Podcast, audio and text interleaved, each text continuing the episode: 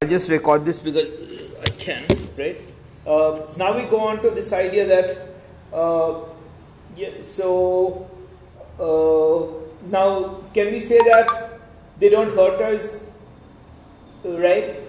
Theoretically, they don't hurt us, but then the question is if we get attached to ideas without examining them, I think we might be, at one point of time, we might feel that we have been let down. We get attracted to certain ideas and certain people also, and then we find that those things don't uh, prove useful or they have got their limitations, right? So the idea, of course, with dialoguing with the classics is that they're actually taking you back to a time and they're saying things, but you can test it out with your own uh, understanding of the world or empirical knowledge of the world, as they say. Because, however, you have learned Latin and Greek, you can speak a different language. Do you fancy yourself as uh, of a different order of beings from those you ordinarily converse with? They perhaps know and can do more things than you, though you have learned a great variety of names to express the same thing by the great object indeed of these studies is to be a cure for a narrow and selfish spirit, and to carry the mind out of its petty and local prejudices to the idea of a more general humanity. Right? So, the idea of reading the classics is to make you broad minded, to make uh, people liberal, to make liberal in not in the uh, sense of liberal as capitalist, right? But liberal as a Catholic in taste, that is having a wide range of tastes, right? Uh, yeah, and not to be narrow-minded, to look at other people's point of view and think about about the other people, right? Yeah, that's the one of the most important things, uh, especially in India today, when we have this kind of negative ideas of the farmers' protest. We have uh, negative ideas of the Muslims, the Dalits, and anybody who is not like us. We are we actually look for ways of bashing them up, right? That's particularly true not only about India but the whole world, right? At this point of time, and I don't know why we've been so uh, kind of insensitive about the other people, right? In the past, it was just women, right? Then we became more sensitive to the idea of the gays, the lesbians, and all those kind of people, right? That's on a world scale, right? And then uh, in India, we're still uh, battling with uh, Islamophobia, not battling at all, right? Yeah, so that's one.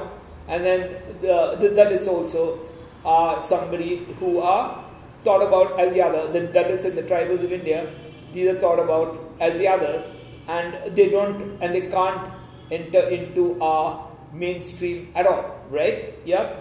Uh, so that's something that's very sad, but uh, we have to first begin to think about it. Yeah.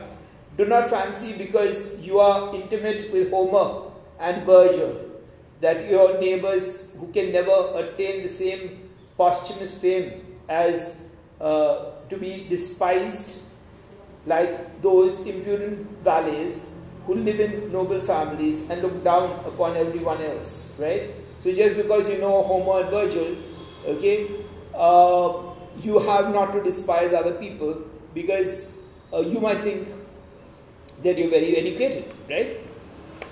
And of course, the interesting thing about it is all those people who read Homer and Virgil are uh, actually people who think about other people and they think about how the world actually exists, right? Yeah. So, uh, in fact, I think we go back to Don Quixote, and um, Don Quixote is interesting because he knows the right forms of language, right? And in the text, in the Spanish text, you have a lot of people who speak wrong or dialectical Spanish, right? And uh, what Don Quixote does is he understands where they're coming from and he knows the right form, but he can uh, go down to their level and understand what they're trying to say, right? Uh, that's of course one critic who's talking about the language of Don Quixote, right? Uh, though you are master of Cicero's. Excuse me, sir. Yes. Sir, may I read the letter? The letter? Yeah, please. You want to read? Yeah, please go ahead. Though you are master of Cicero's orations, Huh. think it possible for a cobbler at a stall to be more eloquent than you. Yeah. Go ahead. But you are a scholar, and he is not. Well, then you have advantage over him. Hmm. But it does not follow that you are to have every other. Hmm. Look at the heads of look at the of the celebrated poets and philosophers of antiquity in the collection at Wilton, and you will say they answer to their words. But you will find others in the same collection whose names have hardly come down to that are equally fine and pegged and cast in the same classic mode. Do you imagine that all the thoughts, genius, and capacity of those old and mighty nations are contained in a few odd volumes to be thumbed by schoolboys? This Yeah, minute. reflection is Yeah. not Okay, right. Okay, okay, read on. Yeah. Yeah, read on. this reflect, this reflection is not meant to lessen your admiration for great names to which you will be accus- ac- accustomed to look up, but to direct it to their solid mass of intellect and power, of which they are the most shining ornament. I would wish you to excel in this sort of learning and to take a pleasure because it is the path that has been chosen for you. But do not suppose that others do not excel equally in the line of study or exercise of skill, or that there is but no one more of excellence in art or nature. You have gotten vastly beyond, you have gone on vastly beyond the point at which you set out. But others have been getting on as well as you in the same or way, and have kept pace with you. What then, you may ask, is the use of all the plans you have taken? If it gives you no superiority over mankind in general, it is this, you have reaped all the benefit of improvement and knowledge of them. And further, if you had not moved for- forward, you would by this time have been left behind. Envy no one, disparage no one, think, think yourself above no one. Their demerits, their demerits will not Demerits. Demerits. Demerits. Demerits. Okay. Their demerits will not be out of your deficiencies, nor it is a waste of time and labor for you to cultivate your own talents, because you cannot be speak a monopoly of all advantage. You are more learned than many of our acquaintances, who may be who will be more active, healthy, witty, successful in business or expert in some elegant or useful art than. But you have no reason to complain if you have attained the object of your ambition or if you should not be able to combine this from a bond of genius or past. Yet learn, my child, to be content, contented without magnum sprinkling of acquire. You may still be respectable in your conduct and enjoy a daunting obs- obscurity with more friends and fewer enemies than you might otherwise have had. Yeah. Now, this is a kind of transitional phase. First of all, he's glorifying the classics at one level, as we saw, right? And he's talking about dialoguing with the people of a different age, right? Which is important, right? Because that's how, at one level, tradition is maintained, and also a lot of change takes place, right? So, when you read Plato, you'll find that Plato is talking about a lot of contemporary things, and at the same time, you find that Plato is uh, called a classic as far as philosophy is concerned, right? And there are people who read Plato as religion, right? Instead of questioning and reading him uh, as a philosopher, right? So that's something else that you might uh, think about, right? Now you might know Homer and Virgil, and uh, every time you read a classic, you get a great feeling, right? You feel that you've achieved something, and I don't know if you've uh, felt that, but I do, right? Yeah. So when you read a classic or you read a novel and you feel, well, I've, I've read the novel and I'm feeling great that I've gone through it, right? And all all human beings would do that, right? And anybody who reads a novel uh, would struggle to get. Many of us struggle to get to the end of it, right?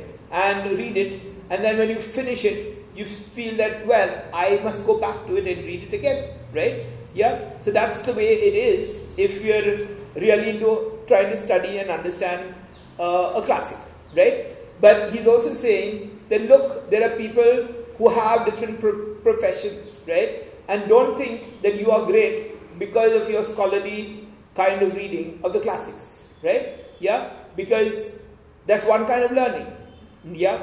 And the idea is it should not shut you off from other forms of knowledge systems, right? And if it shuts you off from all the kinds of other forms of knowledge systems, it actually means that this kind of education is a failure, right?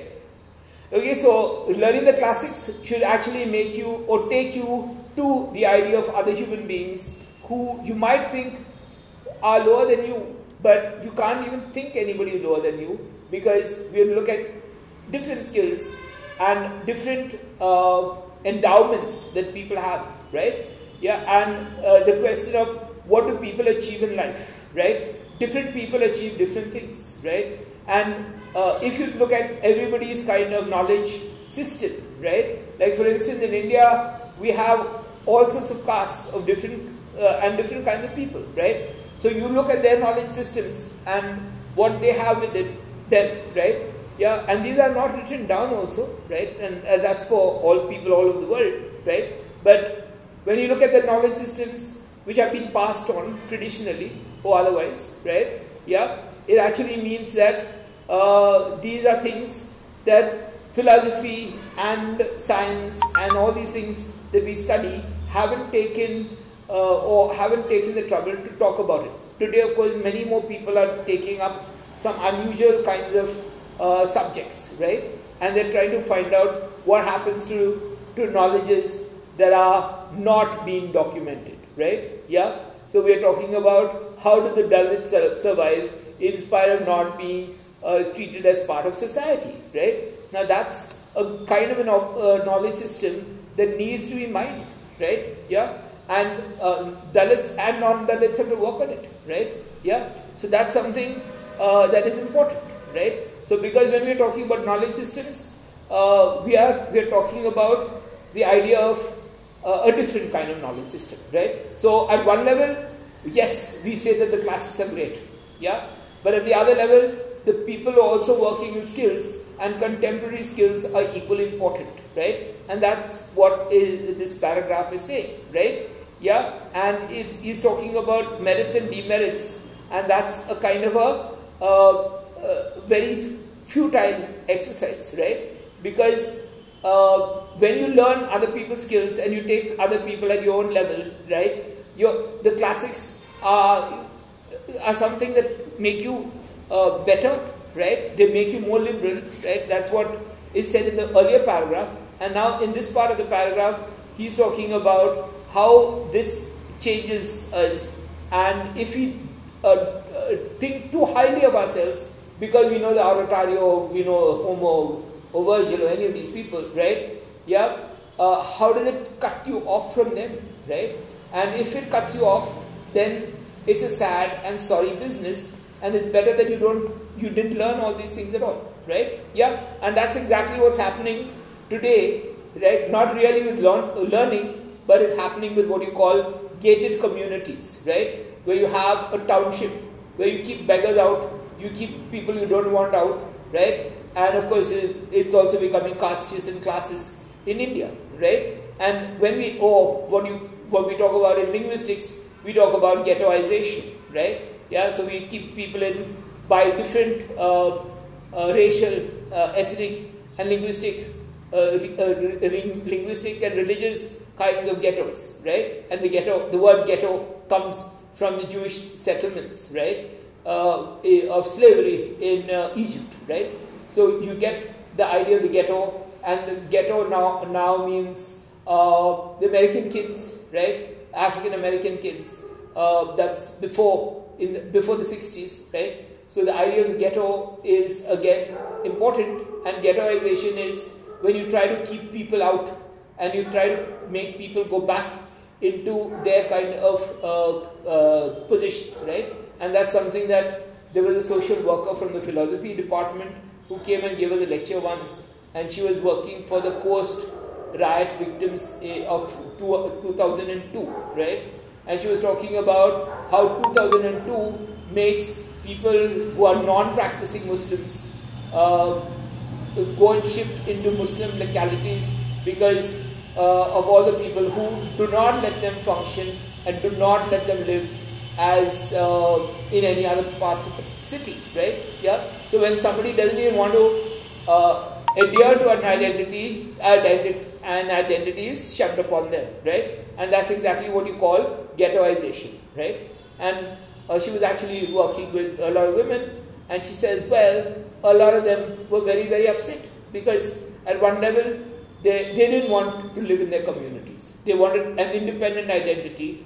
They wanted to be uh, just like anybody else without a tag of religion on them, right? And because of whatever happened in 2002, they're forced to be conservative and go and live in the ghetto and fall into the line of all the people who and uh, the customs that they didn't want, right? Yeah. So that's uh, what you call ghettoization, and uh, ghettoization is a linguistic phenomenon for one, right?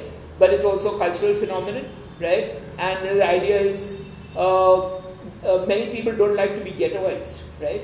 Yeah, and uh, because when you ghettoize people, they do not interact with many other people from different uh, communities and cultures, right? So the idea is co- cosmopolitanism versus uh, what you call uh, ghettoization, right? Yeah. So uh, uh, how many people would like to live with your own community, right? Yeah. And I don't know. I, I don't know if any modern people would like to live only in their community, their neighbors all of the same religion and all of the same caste and speaking the same language, right? Then it becomes very claustrophobic, right? Yeah, and I would think that I would never be very happy over there and any of those kind of things. First of all, uh, I'm always against the uh, the group I belong to or the community I belong to, the religion I belong to, and I I have all these problems with all that kind of issue, right? So how many people would actually be happy in living in a ghetto, right? Yeah, and uh, at least, uh, at least for one, you might get a sense of security or a false sense of security by living in your own uh, ghetto, right? But uh, it's harder to live outside the ghetto, right? Yeah, and once you live outside the ghetto, it's very hard to go back and live in a ghettoized kind of community, right? So that's exactly what it's talking about over here. And we have these people who think that they're scholars, they think they're academics, they think all those things, and they don't mix with the common people, right? And that's uh, very interestingly, Hazlitt is saying that that's a problem, right? Yeah, and we must remember that when he's saying all this, we go back to the leech gatherer, and we're talking about Wordsworth and saying what do I learn from the leech gatherer, right? What do I learn from Lucy Gray? What do I learn from the solitary reaper? What do I learn from people who are uh, not as fortunate as me or quite different from me, right?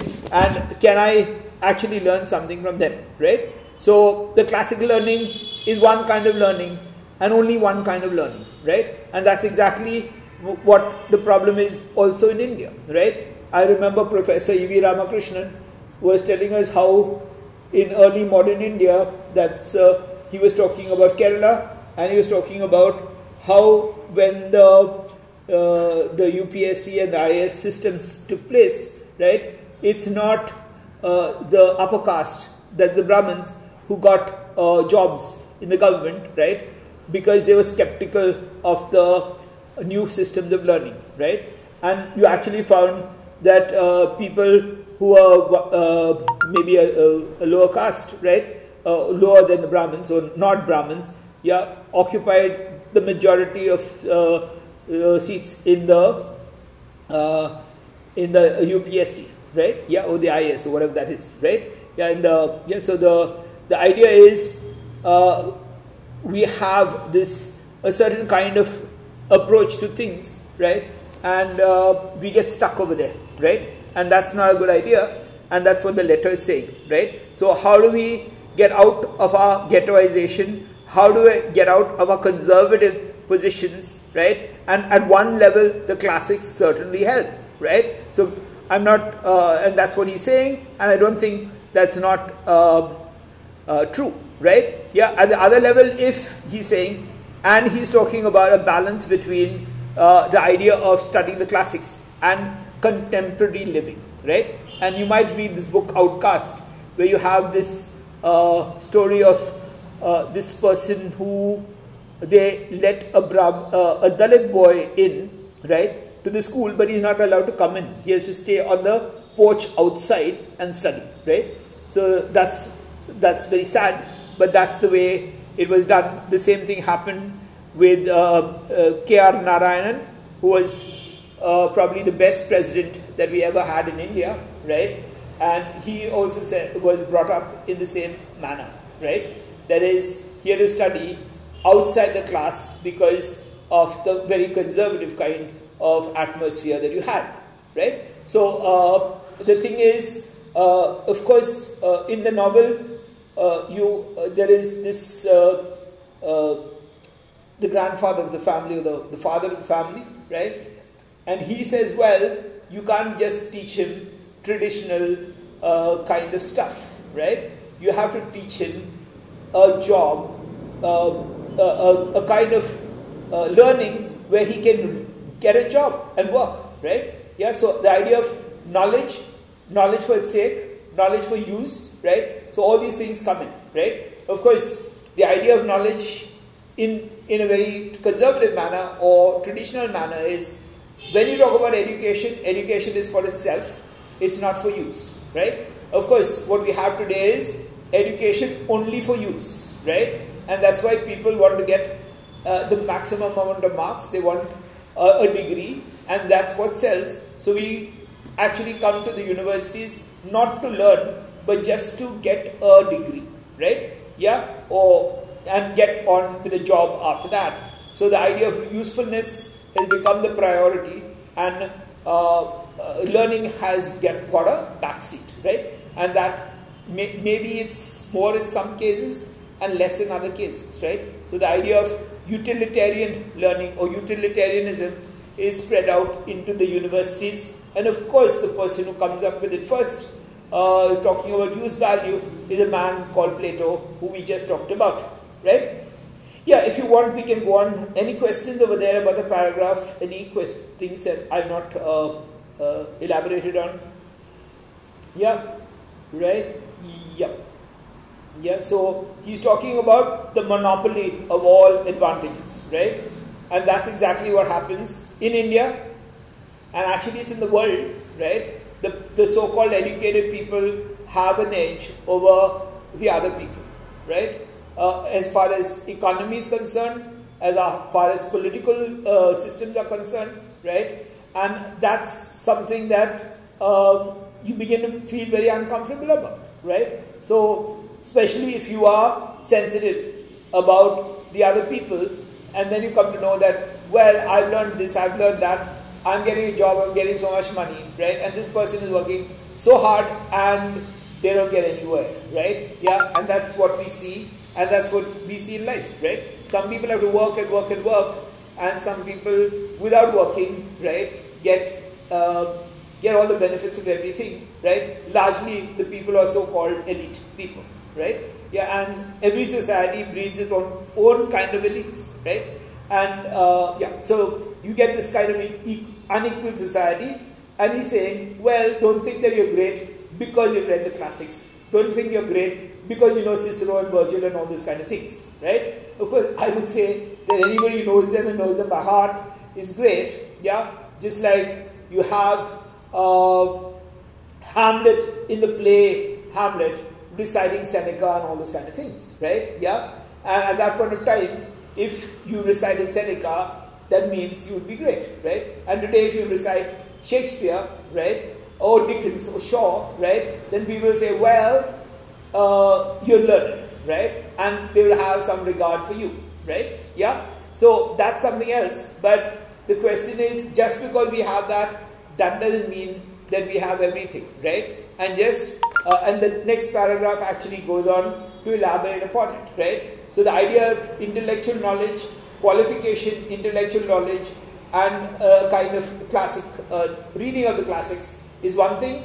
The practical world or the empirical world and how the empirical world actually operates is another, right? So we're talking about the real world, the bookish world, and we're talking about the in between where the mind is actually taking on things that they learn in this world and in that world, and we're living in all sorts of worlds at one point of time, right? Yeah, you live in a world where we uh, deal with a cobbler, he says over here, right? And we find out how to deal with him, and we also go and shift our minds to study, right? You shift your mind to learning a language, you shift your mind to learning mathematics, right? And in the real world, you do a lot of things that are not what is called scholarly per se. You clean your house up, right? Um, uh, you do some exercise, you play music, right? All those kind of things are things that are to make everybody into a whole person, right? So he's saying, don't be limited, open your mind, don't get stuck. Yeah, can we go on? Excuse me, sir. Sir, sir, I want to. Yes, yeah, somebody else is saying something? Yes, Uh, excuse me, yeah, sir. Uh, my doubt is in the last eighth line. It is uh, the uh, author uh, Hazlitt has written, "You have reaped all the benefit of improvement and knowledge yourself, and further, if you had not moved forward." You would by this time have been left behind. I do not clearly get the idea that if he would not have read the classics, does that mean that he would have been left behind just because he's not read classics? He could have learned something else. He could have learned some other skill. yeah. You, you have reaped, the benef- uh, reaped all the benefits of improvement and knowledge yourself. That's the one you're talking about? Yes, sir. Yeah, uh, improvement and knowledge yourself and father.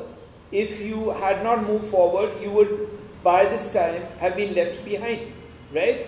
Yeah, so left behind is in your class, right? Or your artificial uh, institution called a school, right? Yeah, so the idea of what happens to a person well i'm sorry i'm very mean and horrible over here right? I remember i was teaching the fine arts some years ago right?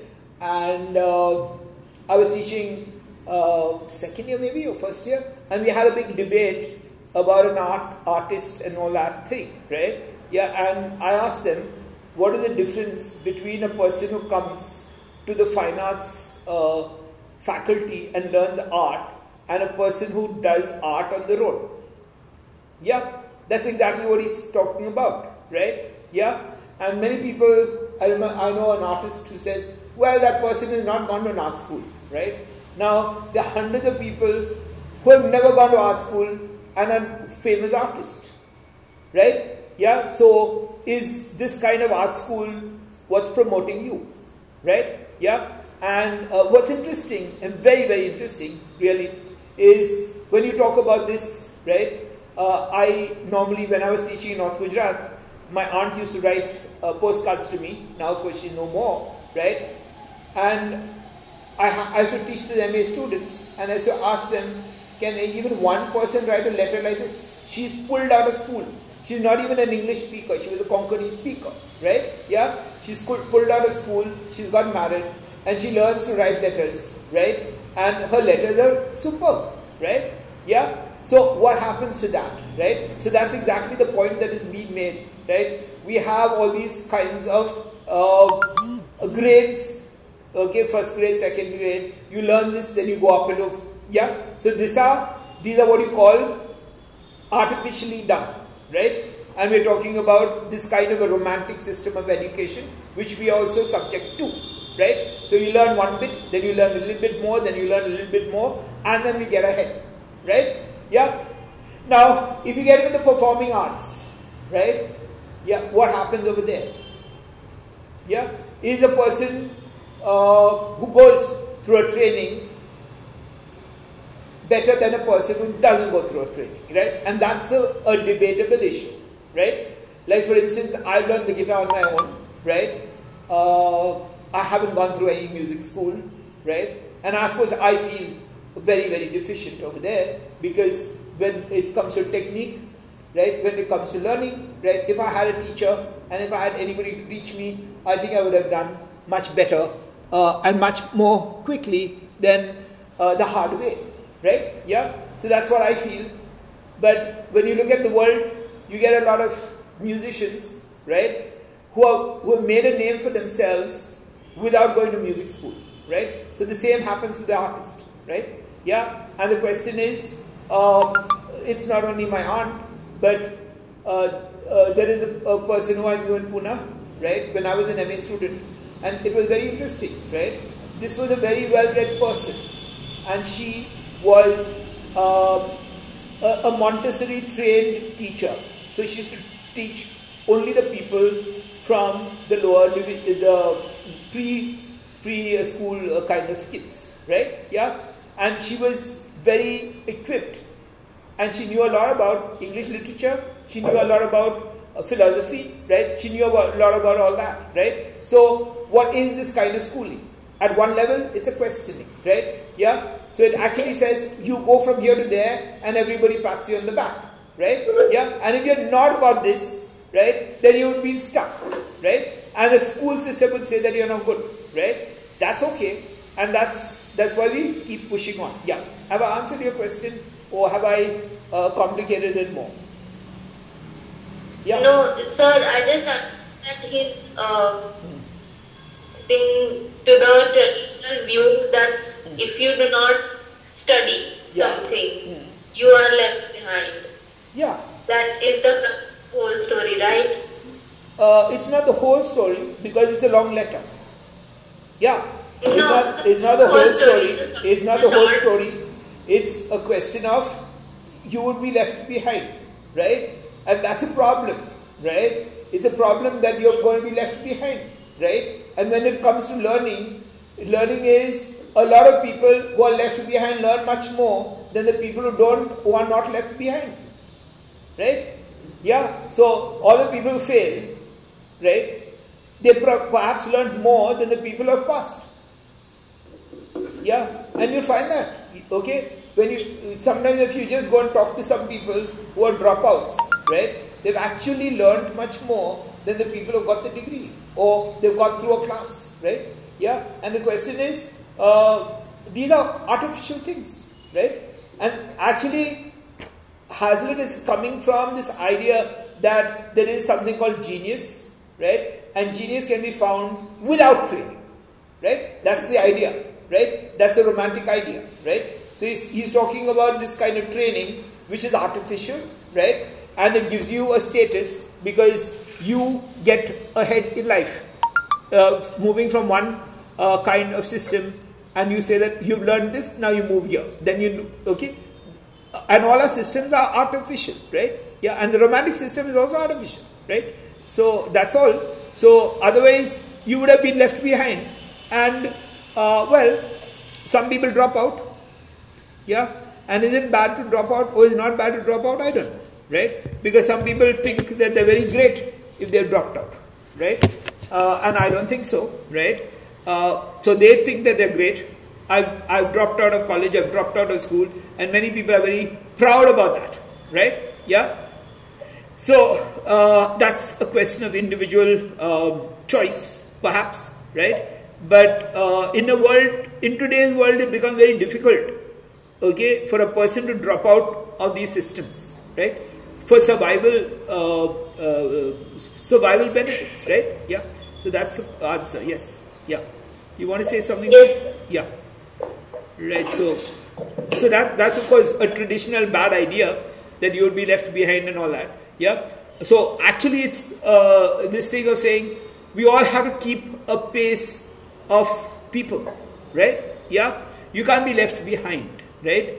Okay. And especially when you talk about children, uh, if you keep them behind, uh, they have they also get into depression, right? They also maybe get an idea that I'm not competent, I'm no good, all those kind of things, right? Yeah, maybe with others, with adults, you don't have that problem, but with children, you do, right? Yeah, and uh, what happens to the psyche of a child is something that's important, right? So maybe he's saying you have to keep in step, you have to see that you get through, you have to do all these things, and that's what all the middle class parents tell us even today, right?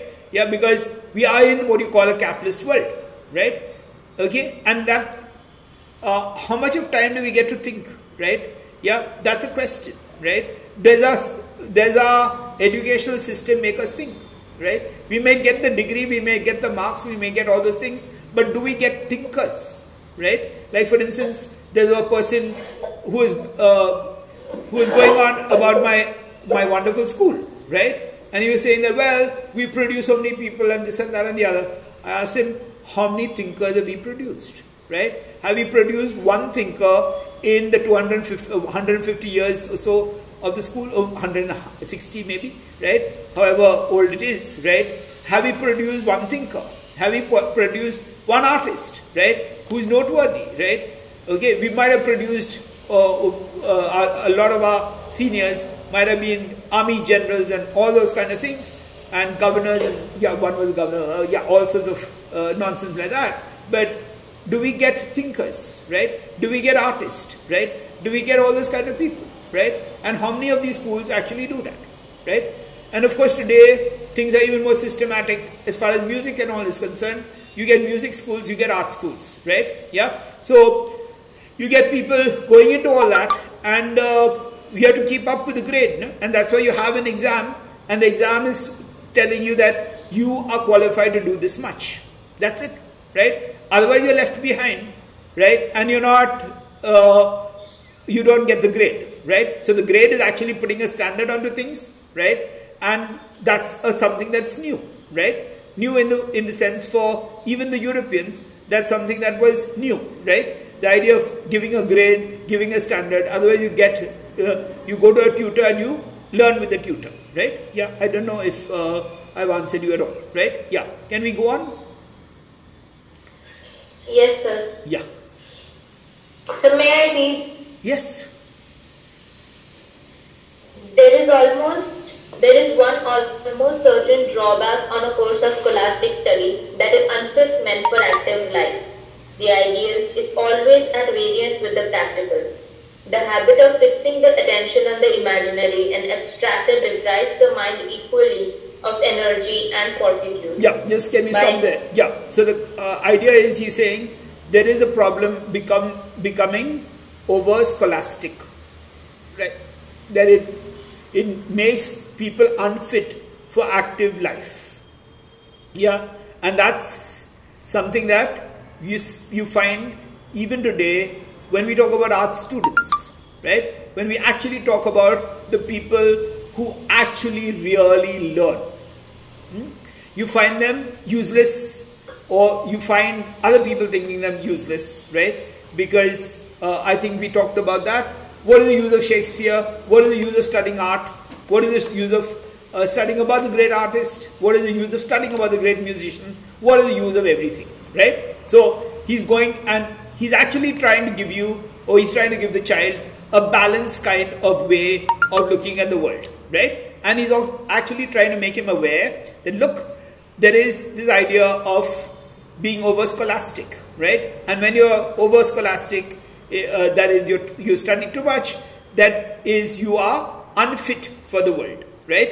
And uh, you get a lot of these people who are called idée fixe, right?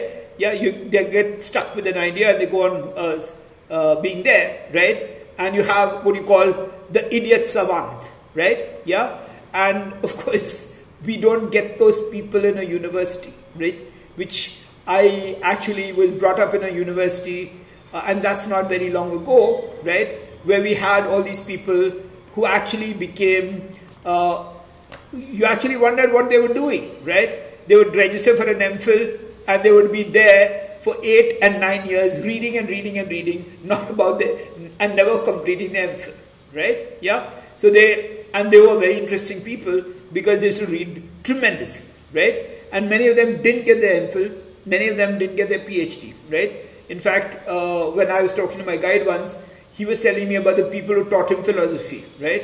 And the people who taught him philosophy, uh, he's talking about one of the people who taught him philosophy, and he said he didn't even finish his PhD, but he knew more than him, right? Yeah, so we are talking about that kind of category of people at one level, right?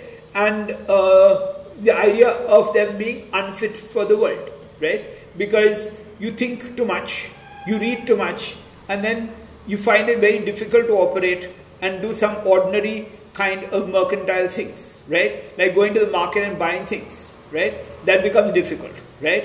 Fixing a pin, fixing a plug, right? And I remember this uh, classmate of mine uh, who had done computer science, and he was a scientist. He was in DRDO, right? And uh, a friend of ours was getting married, so he came from the army military center and he stayed over with me, and I had to make three trips to the town uh, with him, right? Because we could not, he could not decide on which wedding gift to buy, right? Yeah, so that's uh, and at his level, yeah, doing very complicated computer stuff.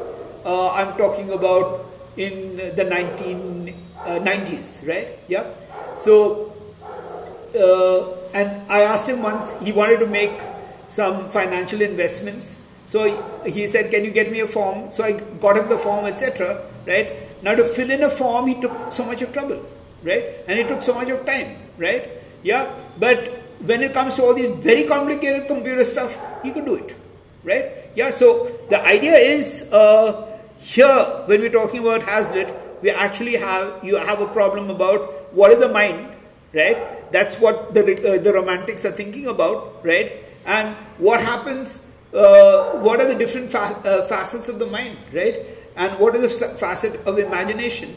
And what is the facet of uh, how do you use the mind for creative pursuits, for intellectual pursuits, for common pursuits, right? Yeah, and the idea is you, your mind has to be able to shift from uh, the monastery to the marketplace, right?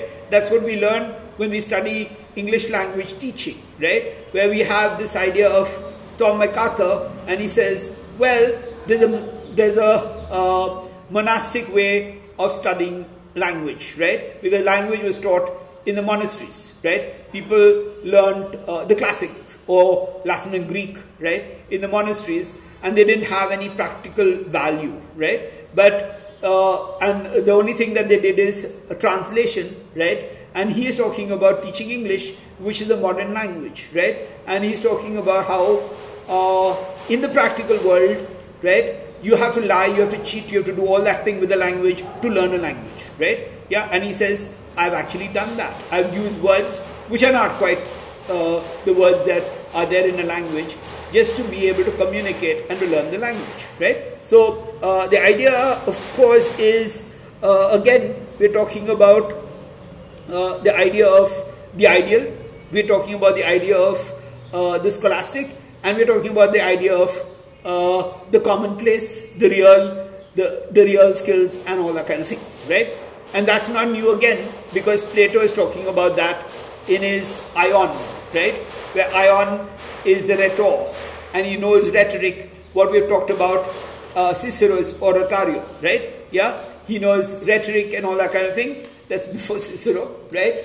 But uh, Plato says, who knows better, right? Does a charioteer know better or an uh, orator know better, right? So I might give you a fantastic rendering of the charioteer's speech, but a real charioteer would know what a, what it is to ride a chariot and to speak, right? So this is going back again to the classics and to a Platonic idea, right? And many of these romantics were what you call Neoplatonist in some ways, right? Yeah, can you go on? Yes, sir. Yeah. By indulging imaginations on fictions and Chimeras. chimeras, chimeras Yeah. where we have it all our own way and are led on only by the pleasure of the prospect. We grow fastidious, effeminate, lapped in ideal, idle luxury, impatient of contradiction, and unable to sustain the shock of real adversity when it comes, by taken up with abstract reasoning of remote events in which we are merely passive spectators. We have no resources to provide against it, no readiness or experience for the occasion, or spirit to use them, even if they occur. We must think again before we determine, and thus the opportunity of action is lost while we are considering the very best possible mode of gaining an object. We find that it has slipped through our fingers or that others have laid rude, fearless hands upon it. Yep, right. Yeah, just stop there because here you're actually he's talking about uh, the idea of remoteness from reality and we're talking about the practical world, right? So we're talking about the abstract world and the practical world, right? And the idea is both can't exist without each other, right? Because when we learn mathematics, we're talking about an abstraction of the real, right? Uh, like I used to tell my criticism students when I used to teach them criticism, uh, it, it was very interesting and very important that uh, we talked about, we, uh, uh, some of your psychology students, I hope, right? And uh, Freud, Freud says that the idea of abstraction and symbolism is something that children learn at about the age of 13, right? And I would say, well, that's not even true. For me, it's not true because when we talk about the number system, we learn abstracts at a very, very young age, right? Yeah. When we look at the number system and we talk about 1 and 2 and 3 and 4, right? These are abstracts. Have you all got that or must I make it clear? Yeah? All of us know numbers? Yes, sir. Yep, right? So when we talk of 1, 1 is an abstraction. 2 is an abstraction. 3 is an abstraction, right? Are we convinced about that? Yeah. Can you see 1? No. Can anybody see No. 1 or see 2 or see 3, right? You can see only 3 bottles or 3 glasses or 3 dogs or cats or whatever that is, right? Can we see 3 in itself? Right? So we learn this at a very young age, right? And this is an abstraction, right? So we actually learn to think abstractly from a very young age, right? Yeah. So all the symbols and all the letters, uh, all the figures that we have, and we all the addition and the multiplication and all these things that we do, right, are what you call abstractions, right? Yeah. And we don't even know how complicated life is, right? Because when I was doing my MSc, I learned how 0 plus 1 gives you 1, right? Yeah, and I had to go all the way up to the MSc, and that's what you call the first theorem of algebra, right? And we're using that. Yeah, we're using all these kinds of methods and techniques which are abstract, right? Yeah, and this is a Euclidean kind of way of operating, right? And you have to actually go to the MSc level to understand what you do, right? So actually dealing with abstracts all through, right? But when he's talking about abstract thinking, we're talking about philosophy, right? And we're talking about the idea of uh, thinking about things abstractly, right? Of course, in India today and in our universities, we don't have abstract thinkers, right? This is a great loss, right? And this is what the modern age is given, right? Maybe you do find some in some pockets of the world.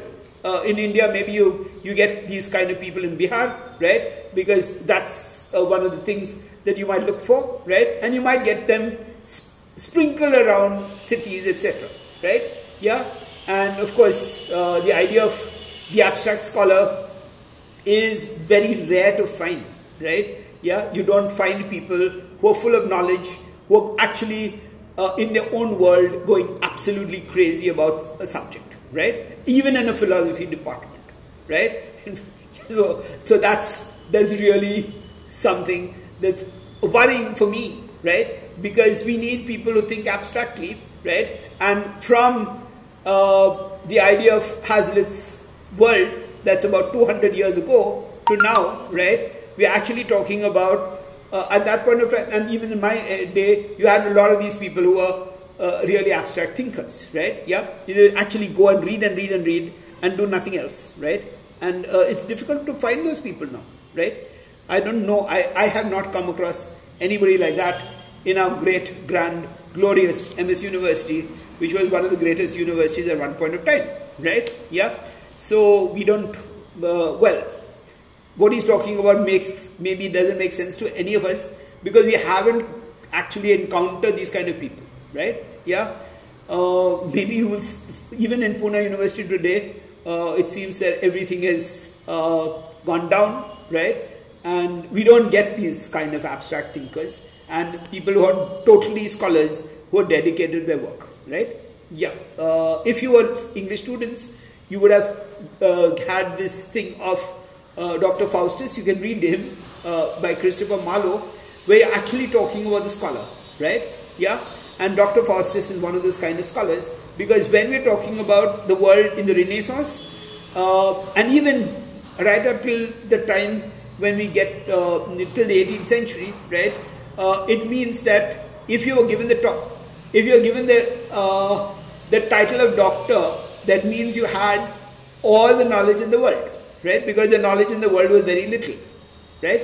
Yeah. Now after the Enlightenment and after the uh, the idea of Enlightenment knowledge going all over the world, right? It's very hard to actually get to even your own subject to be a, an expert in your own subject is a problem, right? Yeah. So that's uh, the kind of shift that has taken place uh, in about 500 years, right? So uh, uh, this is somebody who's in the middle of it all, right? And he's talking about uh, moving away from the neoclassical at one level.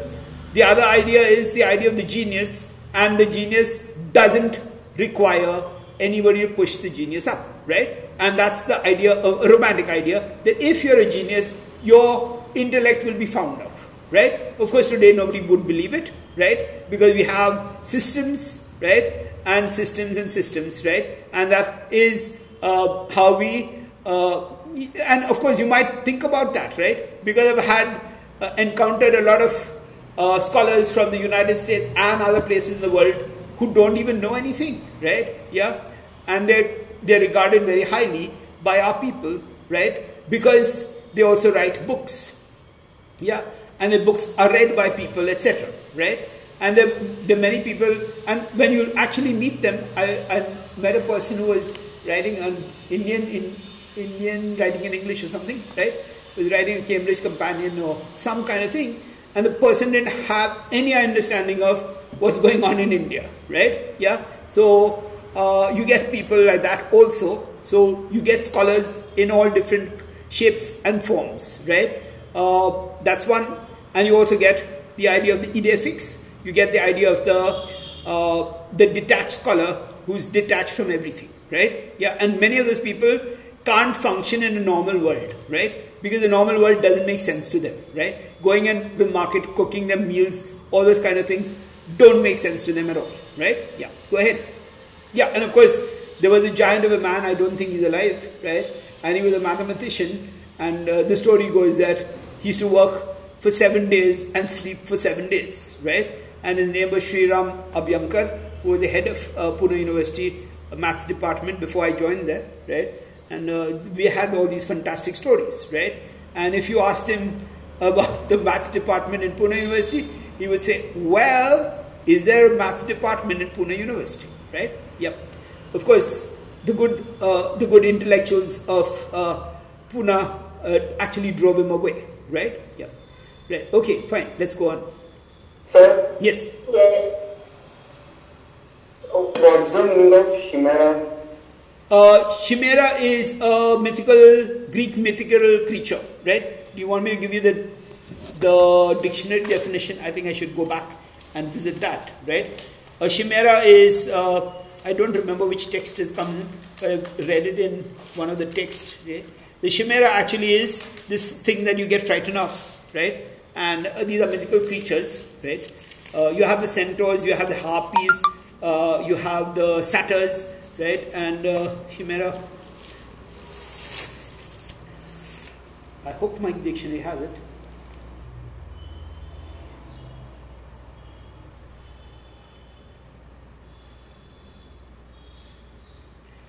Yeah, actually, uh, somebody can also look up in their own dictionary.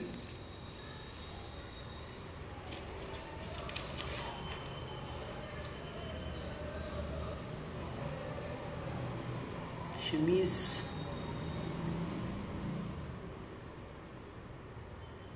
Chemo-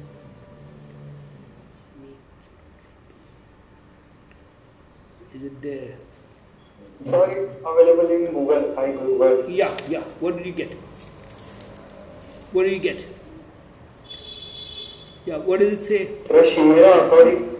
To Greek myth- mythology, was a monstrous, fire-breathing hybrid creature of Lycia in Asia Minor, composed of the parts of more than one animal. No. It is usually depicted as a lion with the head of a goat Yes.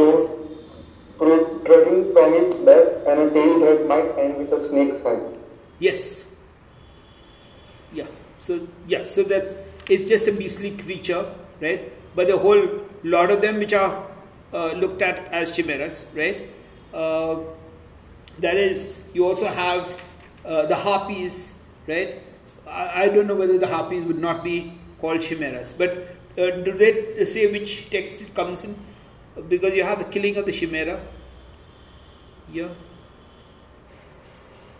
Yeah, is, is that there in your uh, Google search? No, I can't even find it. Yes, Yeah. What does it say? it's based on lion, snake and goat introduced by Homer. Ha. First mentioned 7607 BC. Yeah, this is not even. Yeah, this is fire. Yes, yes, yeah. The, in Greek mythology, a fire-breathing female, female, right, a monster with a lion's head, a goat's body, and a serpent's tail. Any mythical animal with parts taken from various animals. Yeah, that's the other meaning, right? So a chimera would be a harpy would be a chimera, right? And of course, the idea is when you talk about all these people, uh, all these. Uh, uh, very fearful animals being given a female form, it's also kind of gynophobia, which a lot of the male writers have, right? Yeah. Uh, I, I think uh, I was talking to somebody about a Durga painting, and this uh, he was actually saying that look, this is the fear of women that you have over here, right? Yeah. You have all this uh, stamping on the the the buffalo, etc. Right. So you get uh, all that even in Indian art a thing which is hoped or wished for, but in fact it's illusory or impossible to achieve, right? Uh, the economic sovereignty you claim to defend is a chimera, right? Yeah. So uh, that's another sense of it. Yeah, that's another meaning. So we are talking about a mythical creature at one level, but chimeras is the fears that you have in your mind or the ideal that you have in your mind. That's also a chimera. It's impossible to achieve, right? And many people actually go nuts or lose their balance because they're trying and genuinely and sincerely trying for a very high ideal, right? Whether it's in mathematics or it's in uh, politics or it's actual uh, philosophy, right? So that's where you're talking about the chimera, right? Uh, in biology, an organism containing a mixture of genetically different tissues formed by processes such as fusion of early embryos, uh, grafting, or mutation, the, uh, the sheep-like goat chimera, right? Yeah, so we're taking the idea from mythology and we're talking about how this is uh, a formation.